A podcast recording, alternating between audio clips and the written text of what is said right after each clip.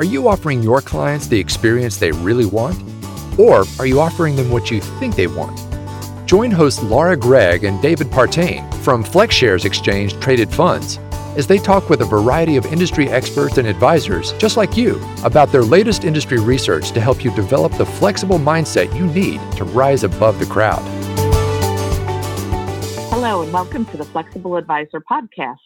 I'm Laura Gregg, and I'm joined with my co host, David Partain. Hello, David. Hello, Laura. Good to be with you today. Good to have you. On the, the Flexible Advisor, we seek to invite guests that will provide unique insights and actionable ideas for advisors that want to fine tune or grow their businesses while deepening client relationships.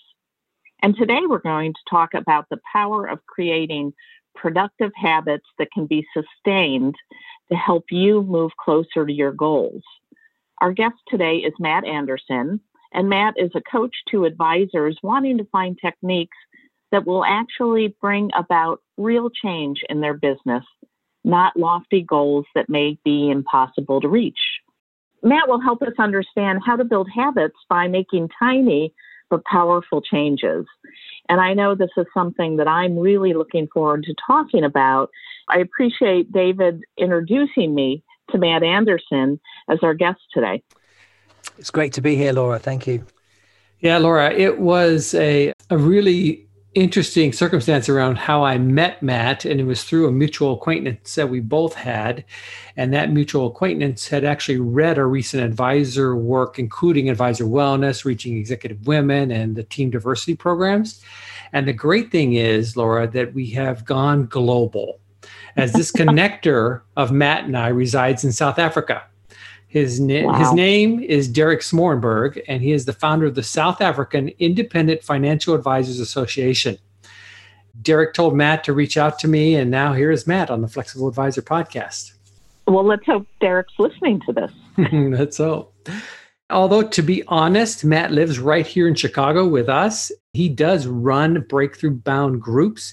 He is a coach, speaker, and author who has helped over a thousand financial advisors from over 35 countries since 2002 get more and better prospects and to get out of their own way. Matt has spoken at many global and national financial services conferences, and he is an author, which is not easy to do, of the international bestseller Fearless Referrals. While he is based in Chicago, as I mentioned, he hails from Coventry in the UK. Matt, thanks so much for joining us on the Flexible Advisor podcast. Thank you, David. It's a real pleasure to be here. It's nice to speak with you again. Well, let's start by talking about your firm, when and why you started it, and some of the most impactful programs you've been offering to financial advisors over the years. I started my business because once I start once I trained as a coach and I actually didn't know anything about how to generate business. I asked everyone I met, everywhere I networked, how they got their business, and almost everyone told me it was word of mouth. And it just prompted this deep interest in referrals. And at the time, this was 20 years ago, I couldn't find books on the subject. So I just decided to master it myself. And then I started teaching it to others. And for whatever reason, financial advisors seem to be the best fit, the best industry fit. And that's where I've stayed ever since. I know referral, uh, talking about referrals always comes up as I'm speaking to advisors. Uh, I think there are so many advisors out there that are trying to find the right tools or the right tricks to, to do that. Can you tell us a little more about Breakthrough Bound? Yeah, right. So the transition to this is I created this recipe, this four-step process around getting referrals. I coached, you know, hundreds and hundreds of advisors and found that only about 15% of them, maybe 20% of them got fabulous results with this recipe. Like everyone got the same information, but I couldn't understand why so many people didn't follow through on it. And it's it does an injustice to say, I mean, it has literally taken me many years to come up with better answers really only in the last couple of years have I focused so much on habits because I realized that that was the missing piece. The ones who got the great results probably made two big shifts. One was a mindset shift, and then one was something they would do differently. And I realized that that's what I needed to help teach better so that people got the results that they actually wanted to. And that's what I do now with my breakthrough bound groups is it's very much centered around better tiny habits that incrementally over time can create fantastic results when we spoke a while back, uh, you mentioned that to me, the first step in making any change, personally or professional, revolves around a person's identity. And I found that really interesting. Will you talk about that and, and why a sense of identity is so important to being able to successfully build and maintain good habits? Yeah, and, and some people use the word mindset as well. For those of you listening that are more familiar with that word, it's it's as almost as good. Identity is a bit better, I think, because it's it's sort of who you see yourself as. And the problem is, is most of the time we we try to change by doing something differently. I mean, sometimes that works, but for bigger things, like if we do significantly want to grow our business, or make any change that's not going to be easy, the identity piece is crucial. The best place to start, and actually January is a perfect time for this, is to ask yourself the question, you know, what type of person do I want to be in the upcoming months? From that, whether it's more focused, more confident, more organized, uh, a better prospector, more present, whatever that is, is some more healthier, then then that's where you start in terms of getting your head in the right place is understanding who you want to be is that an easy process hmm. well that's a great question i mean i think the easiest place to start is to just look at different parts of your life I mean, and score them on a scale of one to 10 from your vocation to your health, to your finances, to your spiritual life, to the key relationships. And I think wherever you see you're having the most challenge is probably the wisest place to start in terms of addressing what what identity could best be addressed first? Once you've helped someone to better understand their aspirations their identity or why they want something what happens next in the in the process? So then you're ready to do something about it and the process then becomes really brainstorming different actions, different ways to fulfill that identity. And that matters so much because you you need to prove to your brain that you are becoming that type of person. And then, but my my recommendation is you start tiny with whatever it is you do, because it's it's going to have a much higher likelihood that you'll succeed over the long haul. So, what are some examples of the the tiny habits? Like, how do we get started? yeah, well, it in some ways there's there's all kinds of ideas. I mean in so the book uh, there's a book called tiny habits and it's it's based on oh, it's written by stanford professor bj fogg. And by the way i should say so he's done 20 years of research on this. He's a, a world expert on on human behavior which is really what his passion is is human behavior design, he has examples in there that um, sort of like the flossing one tooth, or if you want to get fitter, simply putting on your shoes is is the tiny habit. If you want to start cooking for yourself, then you just turn on the stove. But I mean, it's it sounds like it's flossing one tooth. So from, from so it sounds ridiculous, and he uses his, his own example, but it's I mean it's not a terrible one. It's like after you've gone to the bathroom, you do two push-ups, but it's starting really small and then building from there because that's something that's very achievable. And there's more to the process and we'll, we'll get into that. But from a business standpoint like if you have if you've gone rusty with prospecting it's making one phone call or asking for one referral. It's those types of things because the point to this really is is if you then celebrate that action and feel good about it success breeds success and your brain is going to start to want you to do more of it in a positive way. So matt i hate flossing I can't imagine my dentist is going to be happy with me if I only do one, but I'm going to start there because I hate it. I just was at the dentist. So, oh my gosh, that's what's on my brain, frankly, right now.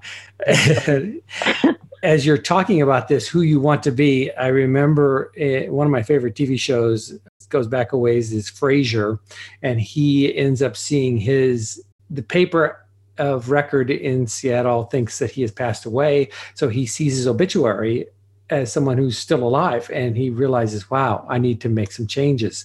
I've held on to that even though it was a good humor in the episode i've held on to the like what how do you want your kind of your obituary to read when you when all is said and done? And so i was thinking about this topic. I have made new year's resolutions and they typically last days maybe weeks. If I get lucky, a few of them have lasted a couple months should we dump those New Year's resolutions and think at a more micro level? that's a great question. Uh, I mean, you raise several different things there. The first thing to understand, especially when you talk about the Frasier example, and this is what's such a revelation for me, is that motivation is fickle. Motivation is unreliable. You might have a lot of motivation after a painful experience like what you know frasier experienced on the tv show. The problem is is that only lasts for so long in the same way that the new year's resolution motivation it, it needs more sustenance and it, and and none of us are motivated all the time. So it's one of the painful lessons i've had to learn coaching people is that you know you need more than motivation. And and and the, the solution is really this this process that fogg has developed that where motivation comes last. Preceding that are uh, is having a prompt, a reminder to get you to do something. So even if you just use your flossing example, so after you brush your teeth, that's the prompt. You floss one tooth, and then the third part to it is, is you celebrate in some way that feels good to you to kind of give your brain that dopamine hit. That's part of the process that's going to help. It's all of these things put together. So it's having the identity piece of what type of person you want to be, and then identifying some of these tiny habits that will support you in getting there.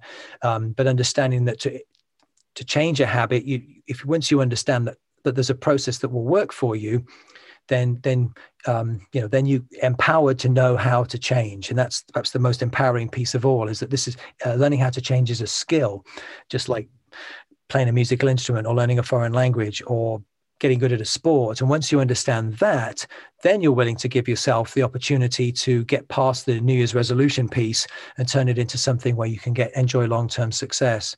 Laura, Matt, I'm thinking that after I floss, I should have some chocolate. That's what I'm thinking. I, I guess whatever works. so I am interested in learning about the celebration that we're we're going to encourage David with his flossing on our on our team calls. Of course, this will not go unshared with the larger FlexShares marketing team. In in theory, I get it, but I'm sure this doesn't work for everyone. Can you tell us a little bit more, Matt, about this and what are some of the common mistakes that you see advisors make as they're trying to change their habits? And can we move it beyond David's flossing because I know he's going to have great success with that and maybe into mm. more into the advisory space. Well, I think that's what's so exciting about this topic, Laura, is that it's, I think it's not that people, I mean, yes, we've all made lots of mistakes and, and I've made many too. It's I think it's been a lack of knowledge and understanding about how change works. For 20 years as a coach, or almost 20 years, I always thought that change was was actually really hard. I never liked to admit that, but it just seemed like that was what I was experiencing. And that, as I mentioned earlier, that motivation was the key to everything. That repetition was the only way you could instill a new habit. And that really the best way to talk yourself into making change was to frankly be really hard on yourself and keep berating yourself uh, if you didn't do well enough at whatever it was that you were trying to do. Those are the mistakes that we've all made. To understand that there actually is a process around behavior design that's based on the model of having clear thinking. So once you are clear about what it is that you want more of or differently, then you can come up with better methods for your behavior design. Fogg talks about this. One of the prerequisites to success with this topic is an experimental mindset, is we have to try different things and, and be okay with that be okay with something not working as well as it did for somebody else but feeling like there's got to be a solution to this to understand that there's a process that if you start tiny and you celebrate your brain over time and actually rather quickly is going to want more of it. And and ironically well not ironically maybe that's not the right word but in exactly the same way that the alcoholic wants a drink or the drug addict needs drugs. I mean it's human behavior. If something feels good to the brain it wants more of it. Um, obviously what we're talking about today are, are more effective business habits that people can implement but the process is exactly the same regardless of what we're talking about. I'm sure You've worked with, I think, more than a thousand advisors and helping them with a variety of things. What's a favorite success story that you have an, of an advisor using this tiny habit program, and and what has it meant for their advisory business? Well, uh, Laura, if, if you don't mind, I'd actually like to give a few several quick examples because I think it's important to paint the picture so those listening don't kind of latch on too much to one a specific example. Last year, I coached someone, and his tiny habit was three stretch asks a week. So, three uncomfortable asks, three things that gave him some butterflies a week. Last year, he brought in 35 million in assets. This year, he's brought in 100. And that's virtually the only thing he's changed about his business. Four years ago, I had a client who wasn't asking for referrals.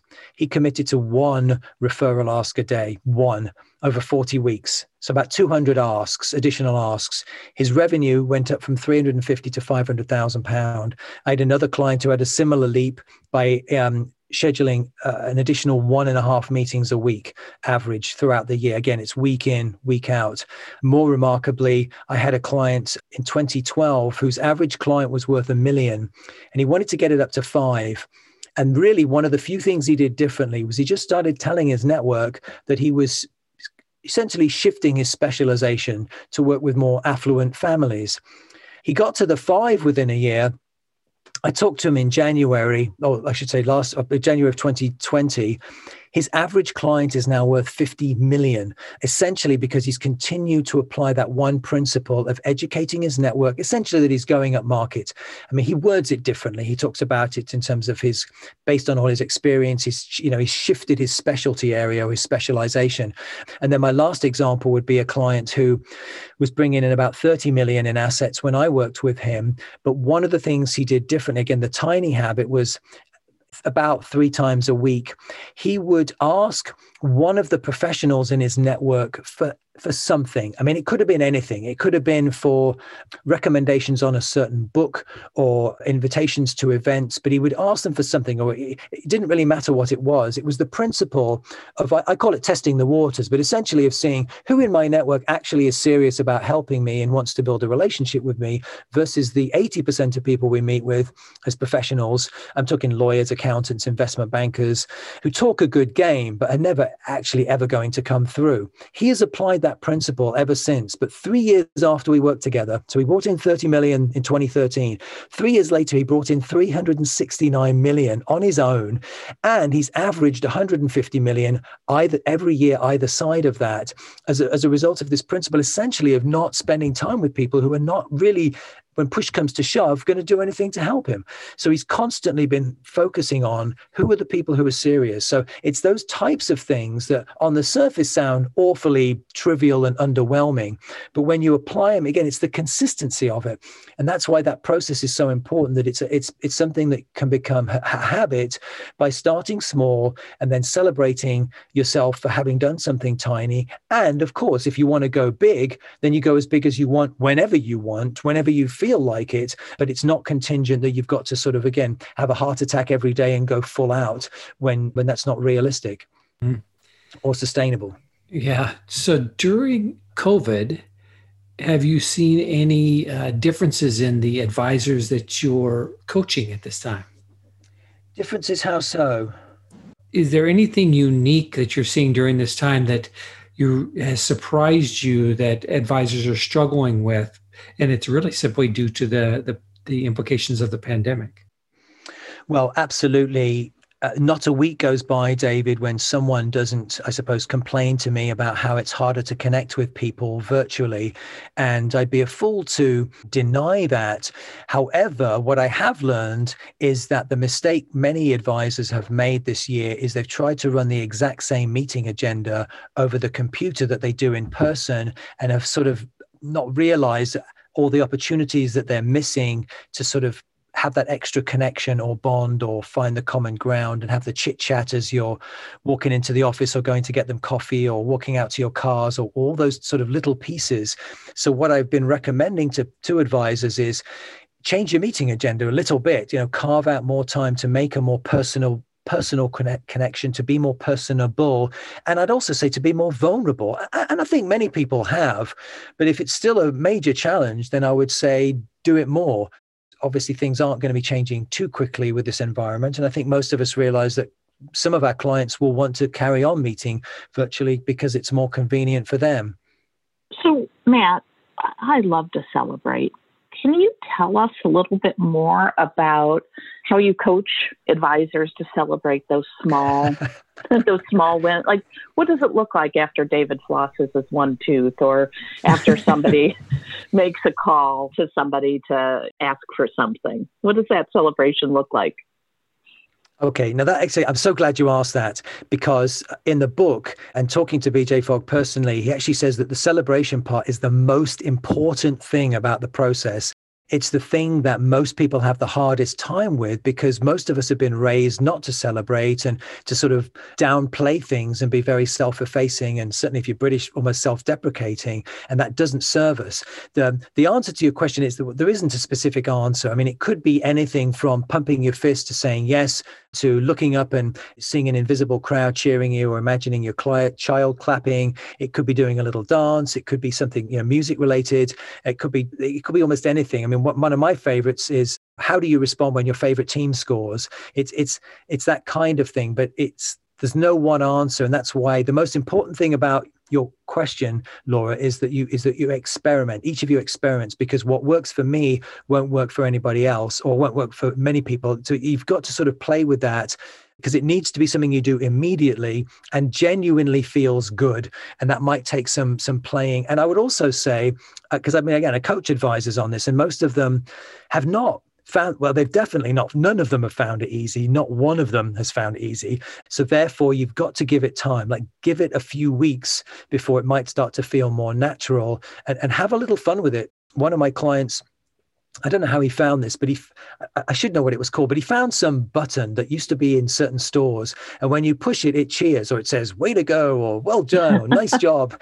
And it's totally tacky and goofy, but it makes him laugh. And again, it's that quick feel good piece. Like I said, once you start doing this effectively, it won't take very long before your brain starts to say, I, I want more of that. That felt good. I want to actually, you know, it, it felt good to set up that meeting. It felt good to get that referral uh, i'm going to ask more. It's that type of thing and, and we're all different you know so it isn't isn't i can't say well after two weeks it's guaranteed to, to see this change.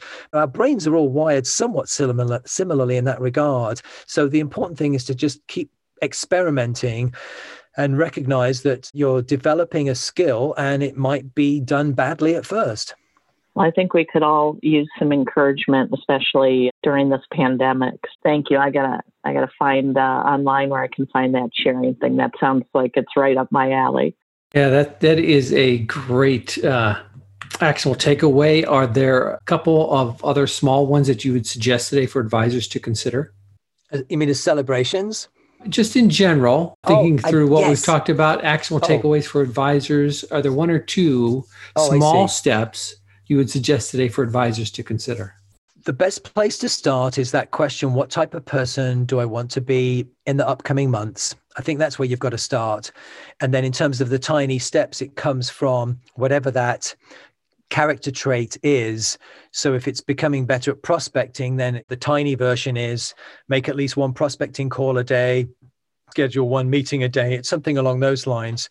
That that's really the best suggestion I can have. Start tiny, but I would also say pick tiny habits for a, a, couple of other areas. So pick a tiny health habit, pick a tiny organizational thing as well, and that way it won't you won't obsess about the one thing, and you'll start to learn that skill more quickly, which will build your confidence and then encourage you to do more. And that's really the way the process works.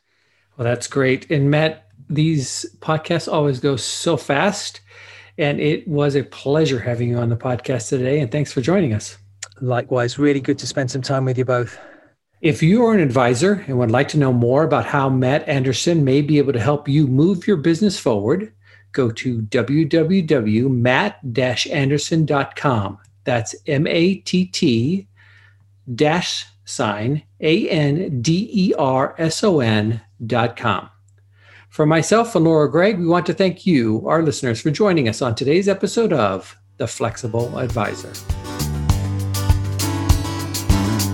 Thank you for listening to the Flexible Advisor podcast. Click the subscribe button below to be notified when new episodes become available. The information covered and posted represents the views and opinions of the guest and does not necessarily represent the views or opinions of FlexShares Exchange Traded Funds or Northern Trust. All investments involve risk including possible loss of principal. Before investing, carefully consider the FlexShares investment objectives, risks, charges, and expenses. This and other information is in the prospectus and a summary prospectus, copies of which may be obtained by visiting www.flexshares.com. Read the prospectus carefully before you invest. Foreside Fund Services LLC distributor. The content has been made available for informational and educational purposes only. The content is not intended to be a substitute for professional investing advice. Always seek the advice of your financial advisor or other qualified financial service provider with any questions you may have regarding your investment planning. Although we attempt to keep the information complete and current, we do not warrant that the content herein is accurate, complete, or current. We make no commitment to update the content herein. It is your responsibility to verify any information before relying on it. The content of this podcast may include technical inaccuracies. We may make changes in the products and or services described herein at any time. We provide you this information with the understanding that we are not rendering accounting, legal, or tax advice. Please consult your legal or tax advisor concerning such matters.